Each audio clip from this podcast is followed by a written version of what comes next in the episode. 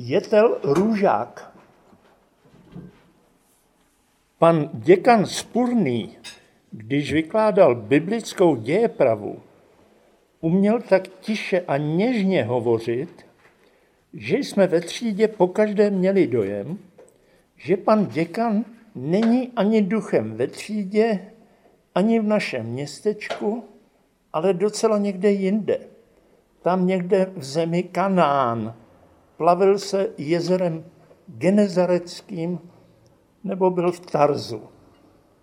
A ze všech zázraků, které se tenkrát staly, nejpěknější byl příběh o svatém Pavlovi.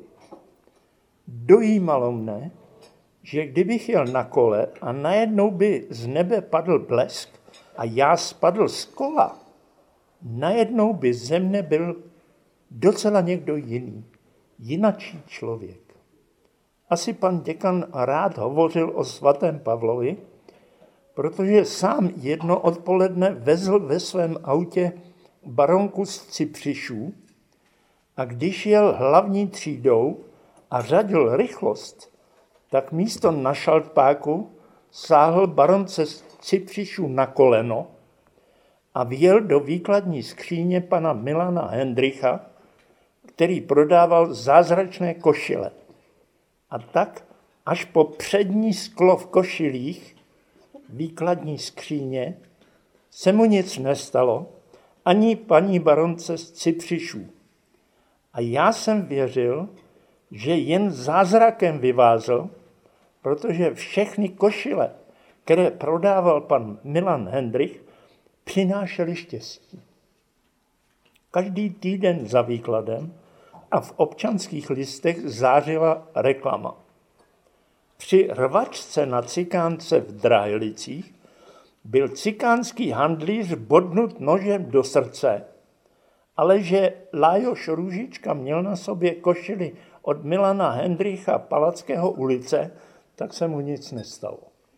Každý týden jsem otevíral občanské listy a tam byl další zázrak.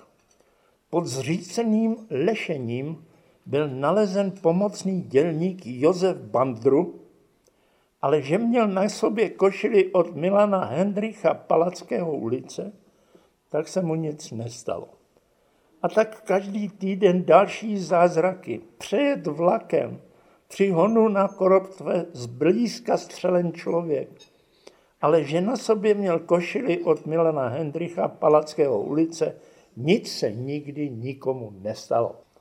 A taky pan děkan asi měl při tom neštěstí, kdy vzal baronku z Cypřišu za koleno, měl na sobě košili od Milana Hendricha Palackého ulice, kam věl se svým autem do výkladní skříně a nic se mu nestalo. A dvakrát týdně, když bylo náboženství, měl jsem na sobě košili od Milana Hendricha a ostatní kluci taky, protože celé městečko nenakupovalo jinde košile, než právě v Palackého ulici. Pan děkan chodil mezi lavicemi a jeho tichý hlas vykládal, kráčel tiše a díval se na zpátek. A Ježíš vsedna na lodičku, plavil se do země Kafarnaum a zavázal, rýpal nožem do lavice veliké srdce a ostatní žáci naslouchali tichému hlasu, který se plavil s Ježíšem do země Kafarnaum a najednou zavázal hlavou, udeřil do desky lavice, nosem udeřil o dřevo a tekla mu krev a zakřičel.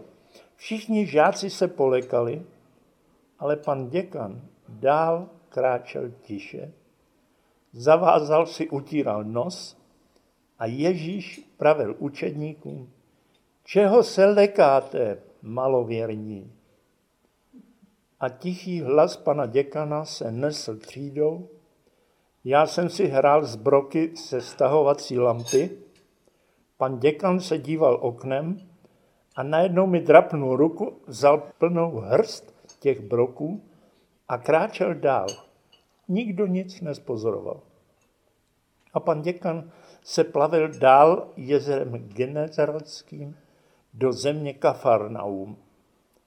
A když bylo největší ticho a hlas děkanův se vznášel nad vodami, najednou mě zabolela strašlivě dohola ostřihaná hlava. Takové krupobytí se sneslo z hůry, zakřičel jsem a držel jsem si hlavu docela pozobanou hrstí broků, kterou z hůry kdo si mrštil prudce na moji hlavu. Křičel jsem, všichni se polekaně otočili, ale pan děkan už kráčel dál, jeho dlaň byla prázdná, na zemi se válely broky a hlas pana děkana se plavil s učedníky jezerem genezareckým do země Kafarnaum. A tak při hodině náboženství pokaždé nejmín čtyřikrát se ozval křik některého z žáků, z hora přiletěl hrozný pohlavek, který srazil hrajícího si žáka na lavici. Pokaždé ale pan děkan chodil dál, ale nikomu z žáků se nic nestalo, protože měl na sobě košili od firmy Milan Hendrich, Palackého ulice 156. Pan děkan vůbec býval často tak zasněný. V létě se odstěhoval z Fary do hradební věže, do kaplanky, která byla v téže věži až docela v posledním patře. Muselo se tam po schodech a když se otevřely dveře do kaplanky, tak tam byl veliký pokoj, trámy docela zčernalé a docela malá tři okna svítila ve dne tak jasně, až přecházely v tom přítmí oči.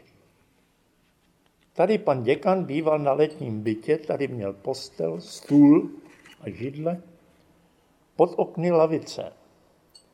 Tady jednou za rok pozval žáky náboženství, aby mu vydrli schody, umyli podlahu. A pokaždé nás nechal samotné, protože věděl, že všichni víme ze školy, kdybychom dělali něco, co se nemá, že by z hůry přiletěla obrovská facka, takový úder z hora, který by každého srazil na podlahu nebo ze schodu, ale nikomu by se nic nestalo, protože každý žák měl na sobě košili od firmy Milan Hendrich Palackého ulice číslo 156. A tak jsme se tahali z belíky vody a v kleče drhli podlahu, dívali jsme se okny, protože odtud byl tak krásný pohled na řeku, pohled na vršek térované střechy Fary a červený chrám svatého Jílí. A staré a vysoké stromy rostly až k samotným oknům kaplanky. Viděli jsme vršky, které se pořád zmítaly v průvanu, který táhl od řeky. Ale nejhezčí pohled byl z prostředního okna přes vrcholky stromů na tekoucí řeku. A dole podle přístavu se táhly stezky na ostrov a těsně pod hradbami a pod věží byla děkanská veliká zahrada oddělená potokem a v křoví byly lavičky. A já jsem dobře věděl, a kluci taky, že pan děkan sedí v hotelu na knížecí a pije vermut. Ale pořád ta jeho neviditelná ohromná ruka se vznášela a hrozila. Takže jsme umývali raději schody a podlahu a mluvili šeptem.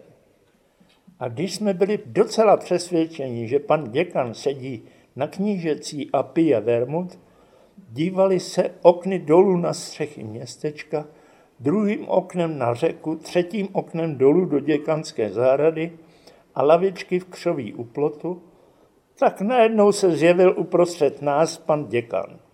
Lustý a silácký, stál uprostřed nás, přitáhl křeslo k oknu, posadil se a díval se oknem na řeku, vrcholsky stromů se kymáceli ve slunci a pan děkan pravil. Tak, chlapci, můžete už jít. K belíky postavte u fary. To řekl a už na nás zapomenul. Díval se na tekoucí řeku, na stromy tam na druhé straně vody, díval se a byl krásný. Seběhli jsme po schodech o tři patra níž. Na dvoře fary jsme se strčili, protože pořád jsme každý měli dojem, že najednou někdo z nás začne křičet a držet si hlavu a někomu poteče z nosu krev mocnou ranou nějaké veliké tlapy, která přiletí a srazí nás z hora na zem. Když přišlo pozdní jaro, když bylo léto, když se setmělo a byla sobota, přešel jsem osvětlený most, pak zahnul k mlínu a podle staré rybárny jsem kráčel kolem plotu farní zahrady. Lidé se procházeli po přístavní hrázi přítmí letní noci, seděli na lavičkách v křoví. A já jsem stál a díval se. hůru na tři okna kaplanky viděl jsem skrz zdi, jak tam sedí pan děkan, sedí a dívá se na zrcadlící se měsíc v řece, pije vermut a je tichý a něžný.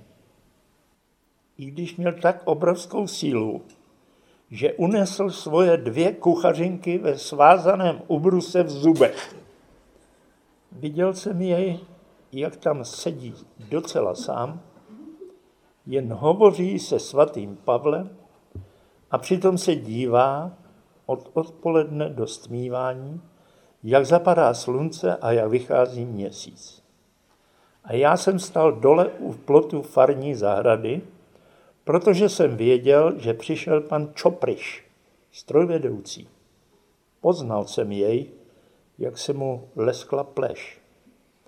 A jako každou sobotu, když bylo večer tak pěkně, odnesl si lavičku až do křovisek plotu, pak se posadil, kolena od sebe, vytáhl maličkou harmoniku, foukací pikolu, ne větší než je dětská kudla, a začal hrát s takovým citem, s takovou naléhavostí, že se lidé zastavovali a naslouchali, jako by v křoví zpíval červencový slavík.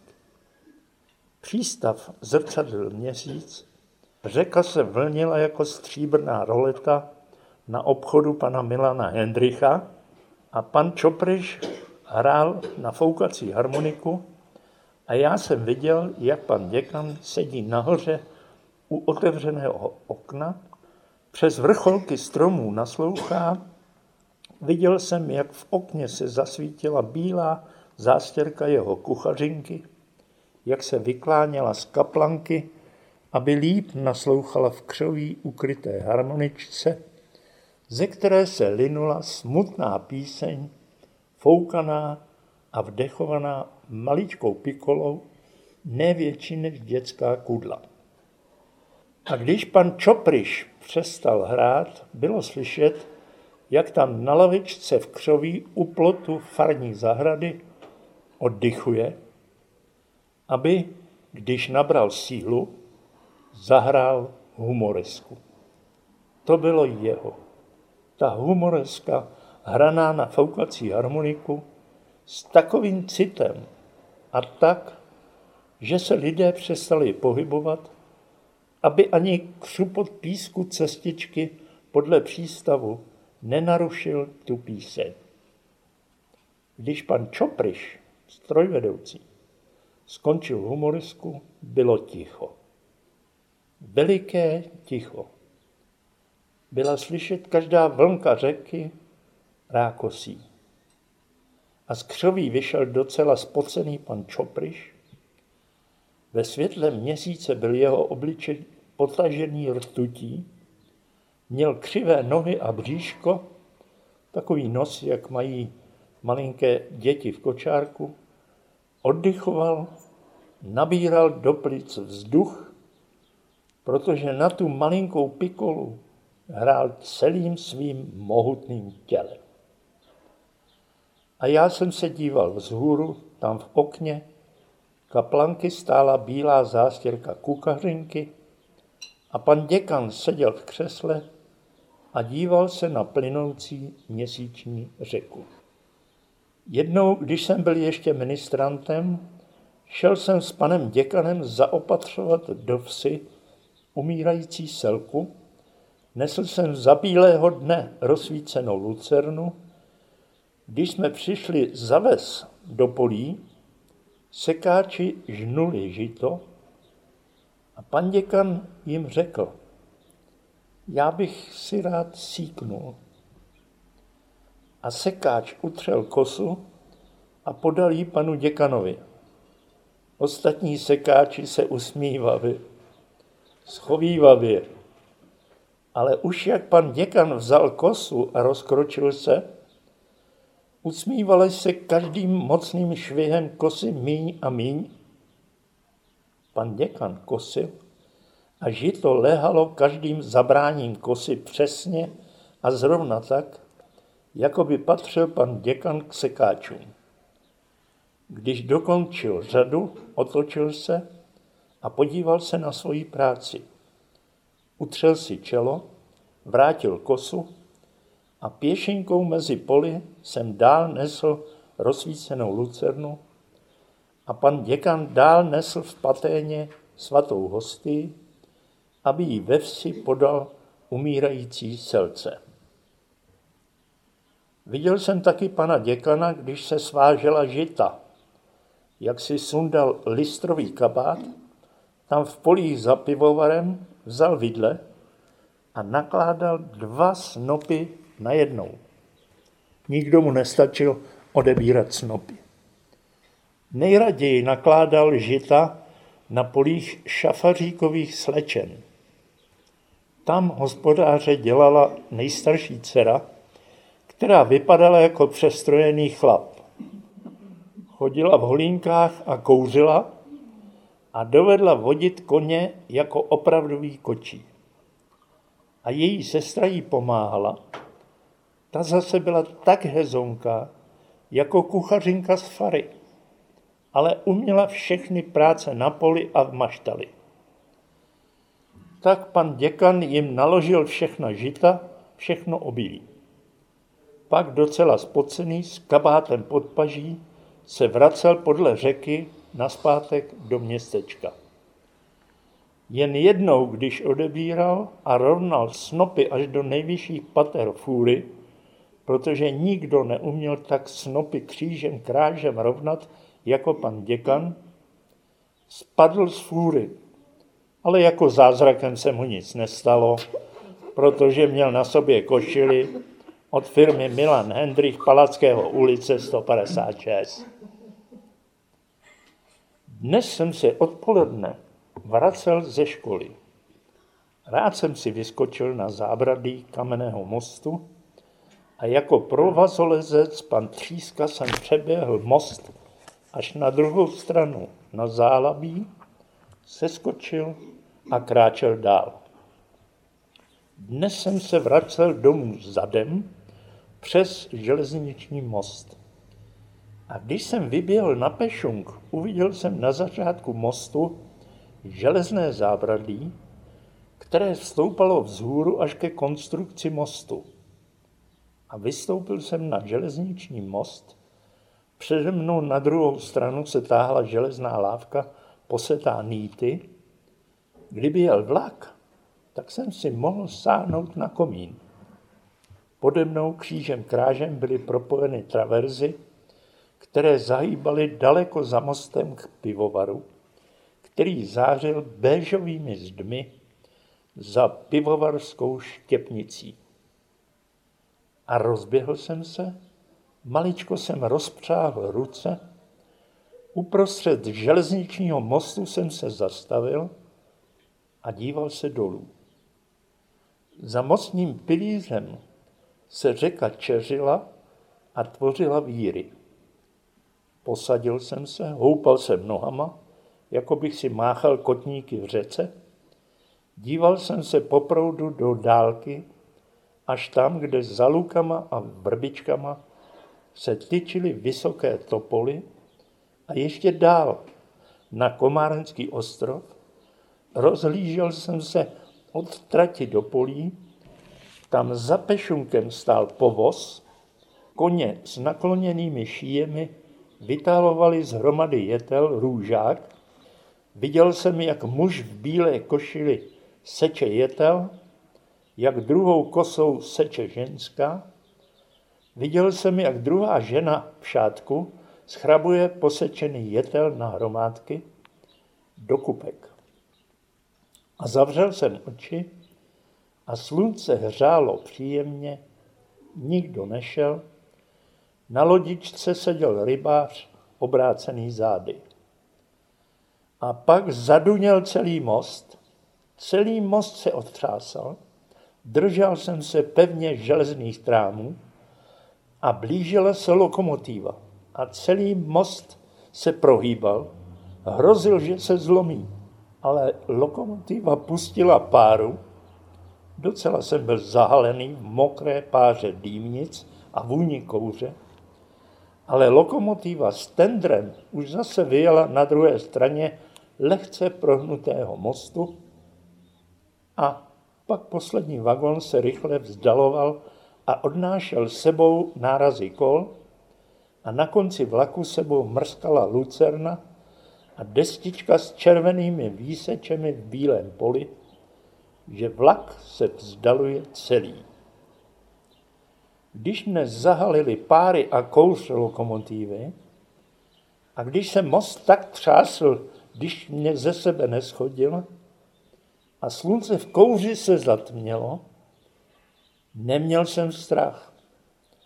Protože i kdybych spadl do řeky, nic by se mi nemohlo stát, protože jsem měl na sobě kočily od Milana Hendricha, Palackého ulice, číslo 156 a vstyčil jsem se a běžel jsem po vrchní fošně železničního mostu.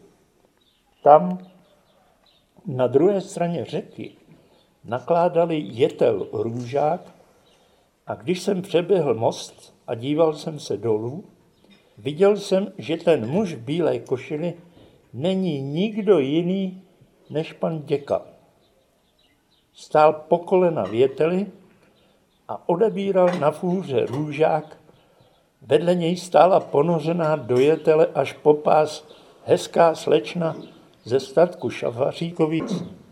Její sestra v holínkách mocnými pohyby z hůru házela ten jetel, pak vzala opratě a popojela o kupku dál a zase nabírala vidlemi ty červené paličky jetele a házela je vzhůru na fůru kde odebíral pan děkan a rovnal na rozích jetel a měl ještě přitom čas, že házel hrsti jetele slečně do vlasu a ona se smála, plné vlasy jetele a když se přebrouzdala k panu děkanovi, vzala plnou hrst a vpletla do vlasů pana děkana ty červené květy.